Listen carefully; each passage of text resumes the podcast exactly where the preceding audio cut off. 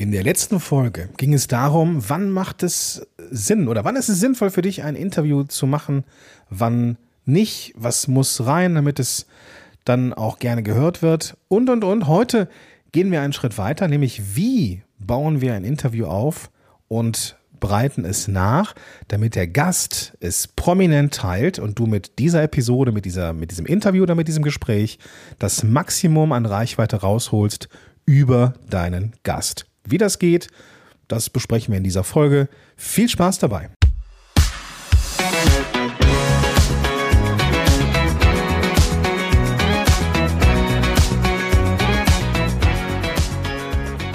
Willkommen zurück zu einer neuen Folge von Power to the Podcast. Ich bin Gordon Schönwälder, ich bin Podcast-Coach und hier bei Podigy, der Podcast-Evangelist und verantwortlich für diesen Podcast. Ja, heute mal die, ja, der, der in, inoffizielle zweite Teil einer kleinen Mini-Reihe zum Thema Interviews. Und diese Folge hier, nämlich wie bekomme ich eigentlich das Maximum an Reichweite über meinen Gast, das ist etwas, was viele Podcasterinnen und Podcaster beschäftigt, mich natürlich auch.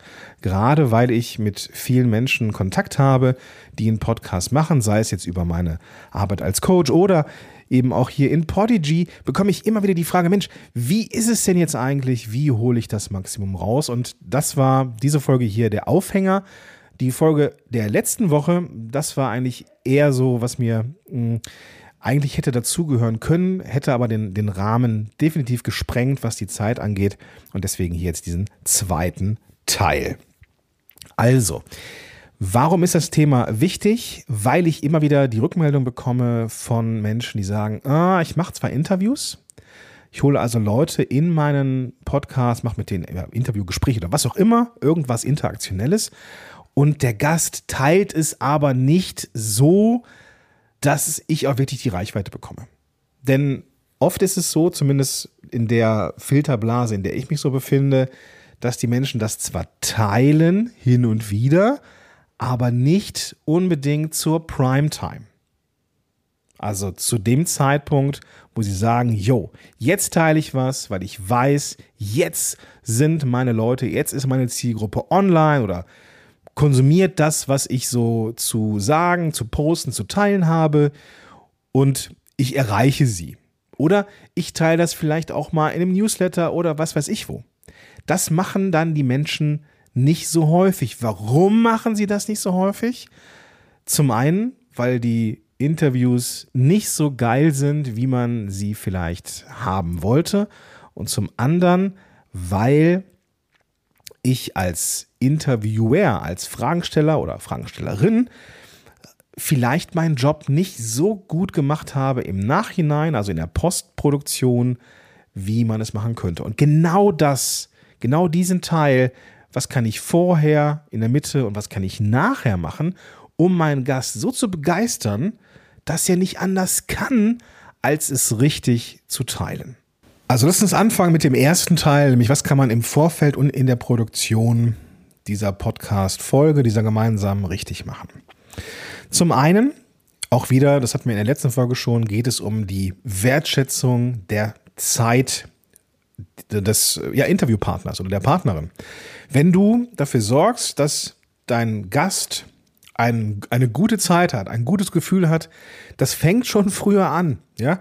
Also mit der Wahl Der richtigen, des richtigen Zeitpunkts, also das hatten wir in der letzten Folge, ne? Also wo es darum geht, wie ich die richtig guten Gäste bekomme und so weiter, will ich gar nicht so sehr drauf einsteigen, aber es ist halt schon wichtig, sich wertschätzend der Zeit gegenüber ja, zu verhalten. Ja, das ist ganz, ganz wichtig, damit die Menschen ein gutes Gefühl haben. Klare Kommunikation ist ebenfalls ein Thema. Also die Leute sollen wissen, was ist das Format, wie lang ist das, was wird es für Ein, ein, ein Thema sein, was erwartet sie und, und, und. Ganz, ganz wichtig, das Gefühl zu haben, ich weiß, was auf mich zukommt. Das ist aber etwas anderes, als dem Gast die Fragen vorweg zu geben. Habe ich früher auch gemacht, so hier sind die konkreten Fragen, die stelle ich dir und so. Ja, kann man machen, sollte man aber nicht. Warum? Weil das dazu führt, dass die Leute sich vorbereiten und das Ganze wirkt dann doch sehr künstlich. Wir werden ja im Interview oder im Gespräch, wenn wir Menschen einladen, über ein Thema mit ihnen sprechen, das sie ja kennen, bestenfalls. Ja.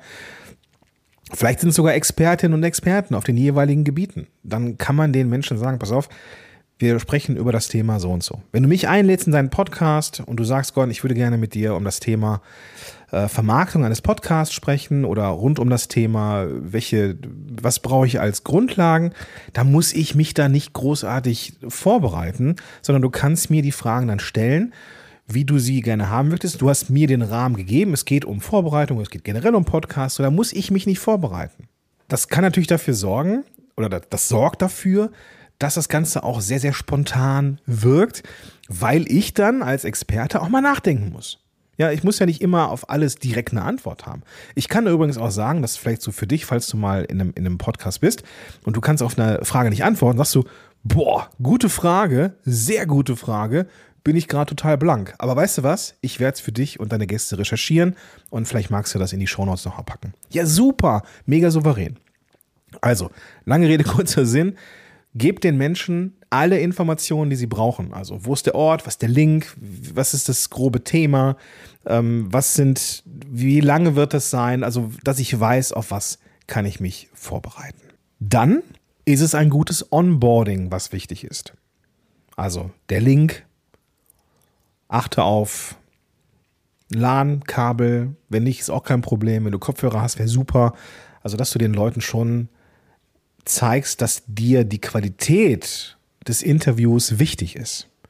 Also das Onboarding für den Gast ist für den Gast natürlich relevant, damit er oder sie weiß, auf was muss ich jetzt achten.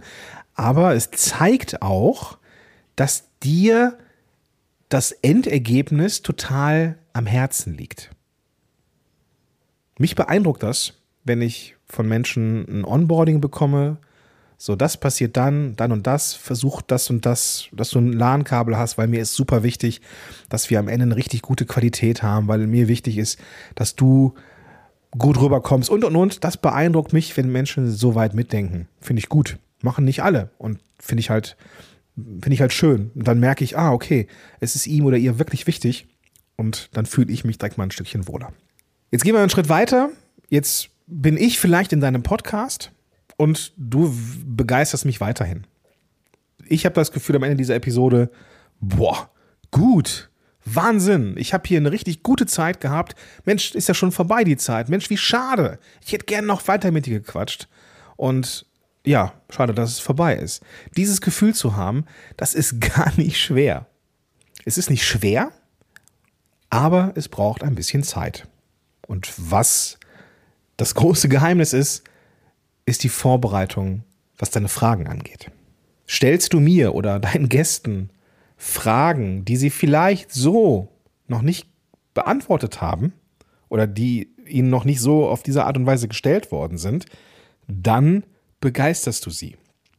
Und wie kriegst du diese Fragen raus? Naja, indem du deine Hausaufgaben machst, indem du ein bisschen Recherche machst und herausfindest, vielleicht quer hörst oder sowas in anderen Podcast-Episoden, wo der Gast schon mal zu äh, f- f- ähm, schon mal befragt worden ist, dass du nicht haargenau die gleichen Fragen stellst. Bekommst du jedes Mal die gleichen Fragen, wird die Begeisterung natürlich ein bisschen weniger. Natürlich ist das Thema, gibt das Thema das auch irgendwie ein bisschen vor. Ne? Wenn du jetzt, ich nehme jetzt einfach nochmal mich, wenn du mich jetzt in ein Interview holst und sagst, Gordon, gib mir doch bitte mal die drei häufigsten Tipps, womit man einen Podcast starten sollte, dann bin ich natürlich nicht total euphorisch, weil ich diese Frage noch nie beantwortet habe. Natürlich ist sie aber wichtig. Die Frage ist natürlich wichtig. Man kann die Frage aber auch anders stellen. Und das meine ich mit Fragedesign. Zum Beispiel, hey Gordon, angenommen, ein Klient von dir ist mit seinem Podcast nicht erfolgreich. Was hat er vermutlich falsch gemacht? Das ist die gleiche Frage, was man tun sollte, beziehungsweise was man nicht tun sollte. Also das, die Frage ist genau umgedreht. Weißt du, was ich meine? Und das, das Umdrehen dieser Frage macht aus dieser Standardfrage, was sind die Dinge, die du den Leuten mitgeben würdest, einen ganz anderen Spin. Und das ist so ein, so ein, so ein Tipp, den ich ähm, auch irgendwo, ich weiß gar nicht mehr wo, aber irgendwo aufgeschnappt habe und selber in meinem Gespräch mit den Gästen versuche einzusetzen, dass ich die Fragen, die ich stellen würde, wo ich das Gefühl habe, ja, aber vermutlich hat er oder sie diese Frage schon ein paar Mal beantwortet. Sie ist aber wichtig, also versuche ich dieser Frage einen anderen Spin zu geben und warum nicht komplett umdrehen. Durch das Fragedesign und durch die Art der Fragen kannst du eben einen, einen eine Atmosphäre schaffen, die den Gast auch so ein bisschen herausfordert. Und genau das kann eben auch ein Punkt sein. Du musst es dem Gast nicht so bequem wie möglich machen oder so einfach wie möglich. Manche Fragesteller sind da sehr mh, konsiliant, sehr stellen Fragen mit wenig Widerstandsfläche. Weißt du, was ich meine? Du darfst durchaus auch mal spielerisch so ein bisschen nachbohren, auch mal so ein bisschen nachhaken. Das macht dann irgendwann, hat das so einen spielerischen Charakter und macht dann dem Gast auch Spaß. Also Fragen gestellt zu bekommen auf eine Art, die er oder sie so noch nicht beantwortet hat, das ist der allergrößte Hebel für Begeisterung bei deinem Gast. Da geht es leider nicht anders, als dass du deine Hausaufgaben machen musst und in dem Fall ein bisschen recherchieren musst. Vielleicht findest du ja auch Sachen raus über deinen Gast, die ungewöhnlich sind. Vielleicht erinnerst du dich an die Folge fünfunddreißig dieses Podcasts. Die Folge hieß Podcast Monetarisierung leicht gemacht, der Podigy at Marketplace. Da war neben dem Mati von Podigy, dem, dem Co-Founder, auch der Alex Krafczyk von seven one Audio am Start. Und der ist bei seven one Audio schon eine ziemliche Nummer. Also habe ich mir sehr viel Mühe gemacht, um irgendetwas über Alexander Krafczyk rauszufinden, das vielleicht ungewöhnlich ist. Und ich habe in irgendeinem Interview, in irgendeinem Nebensatz von ihm gehört, dass er früher als Kind Ägyptologe werden wollte. Und das fand ich so spannend, dass ich das in die Anmoderation mit eingebaut habe und habe gesehen, im Aufnahmetool, wie so ein, wie so ein amüsiertes, fröhliches Lächeln auf Alex äh, Mund wanderte, weil das etwas war, was vermutlich nicht so viele ausgegraben haben in einem Podcast-Interview. Also, will sagen, das gelingt dir auch mit der richtigen Vorbereitung. Und lass mich dir den Zahn ziehen, Interviews oder Gespräche sind nicht die einfache Art des Podcastings. Ganz ehrlich, wenn du ein gutes Interview machen möchtest, ist es nicht nur drei, vier Fragen überlegen, Fragen stellen und sich zurücklehnen, sondern die, die Fragen müssen gut sein. Sorry to say that. Es ist so. Interviews sind nicht einfach oder leicht oder schneller gemacht. Sie brauchen Vorbereitung. Und die Vorbereitung ist in diesem Fall die Recherche. Aber was du als Gegenzug bekommst, ist ein begeisterter Gast, der diese Fragen so noch nicht gestellt bekommen hat und du allein deswegen im Kopf bleibst. Zumindest, ich kenne es nur aus meiner Warte, so als, als Fragensteller, aber eben auch als Antwortgeber so wiedergeben. Wenn ich in einem, in einem in ein Interview eingeladen bin und bekomme eben gute Fragen, dann ist dieser Mensch für mich Teil meines Lebens. Klingt jetzt total blöd, vielleicht, aber wenn ich so in, in, in, ich mache den ganzen Kram ja echt schon eine Weile, wenn ich jetzt so in Podcast-Apps reingehe und meinen Namen eingeben würde, würde ich eine ganze Reihe von Podcasts finden, in denen ich mal Gast war, wo ich denke, ach guck mal, kann ich mich gar nicht mehr daran erinnern. Und das waren dann diese Podcasts, wo es sehr stromlinienförmig war, nennen wir es mal so. Aber ich kann mich auch an alte Interviews erinnern, die schon echt eine Weile her sind, wo ich die Person noch kenne, wo ich noch genau weiß, was ich für ein Gefühl hatte. Und das waren die Dinger, die irgendwie anders waren. Und das solltest du erreichen. Denn dieses Gefühl von, wow, wir haben ja echt eine coole Folge zusammen gerockt, das ist die Grundlage, damit ich oder dein Gast es zur Primetime teilt wie die wilde Wutz. Im besten Fall, im besten Fall sagt dein Gast, hey, ich hätte so eine gute Zeit bei dir, darf ich das Interview bei dir auch in meinem Podcast ausstrahlen? Wow. Das ist eine Strategie, die habe ich vom, vom Michael Asshauer, vom Machen-Podcast, Also gib einfach mal Machen mit Ausrufezeichen in deiner Podcast-App ein, dann findest du das. Und ich fand die Idee ziemlich smart, einfach zu sagen, pass auf, hast du nicht Bock, diese Episode auch bei dir ausstrahlen zu lassen? Kann man machen, aber toller wäre es natürlich, wenn die Menschen das intrinsisch von sich machen. Die sagen, geile Show, geile Episode, würde ich gerne weiter benutzen, darf ich. Also, dann hast du alles richtig gemacht. Jetzt kommen wir jetzt zum nächsten Thema, nämlich zur Nachproduktion der Podcast-Folge, beziehungsweise wie kannst du den Gast einbinden? Mindestens braucht es für den Gast den Hinweis, pass auf, die Folge ist draußen, hier ist der Link, magst du das teilen? Allein das machen schon nicht alle. Manche posten die Podcast-Folge auf irgendeinem Social-Media-Tool der Wahl, markieren dann den Gast und dann ist das alles, was die Leute tun. Und vielleicht erwischst du dich dabei und sagst, oh, okay, genauso mache ich es auch. Herzlich willkommen, genau so habe ich es auch über ganz, ganz viele Jahre gemacht. Wie kann man es besser machen? Naja, zum einen reicht es vielleicht nicht aus, den Gast zu markieren, weil vielleicht kriegt er das nicht mit oder er ist auf diesem Netzwerk gar nicht so aktiv oder er liked dann nur, was hier schon mal etwas ist. Ja, aber dann erwarten wir manchmal, hm, er hat jetzt geliked, warum hat er das nicht geteilt? Naja, weil wir nicht drum gebeten haben. Das wäre nämlich die nächste Möglichkeit, die nächste Stufe dieser Möglichkeit wäre zu sagen, pass auf, hier ist der Link. Es fänd ich ich fände es total toll, wenn du diesen Link in deinem Netzwerk teilen würdest. Das kann der Link zur Podcast-Folge auf dem Blog sein. Du kannst aber auch direkt drei Links mitgeben, Apple Podcast, Google Podcast, Spotify. Hier sind die drei Links. Vielleicht magst du die in deinem Netzwerk teilen. Das ist gut. Wenn wir so bei Schulnoten sind, dieses Markieren des Gastes in Social Media, das ist eine... ausreichend, eine befriedigend wäre, dem Gast halt den Link zu schicken. Hey, es ist, die Folge ist da, vielleicht magst du es teilen. Eine zwei wäre, zu sagen, pass auf, hier sind die drei Links und das ist so ein, das sind die Inhalte, über die wir gesprochen haben, so Bullet Points. Vielleicht magst du die in deinen Text in Social Media mit einbauen, dann wissen die Leute direkt, was Thema war. Das ist gut. Da muss ich mir als Gast gar nicht mehr so viel Gedanken machen, was schreibe ich eigentlich, sondern ich mache Copy und Paste, kopiere dann noch die Links mit rein und gut ist, hab einen guten Post. Das ist ja schon so vorformuliert.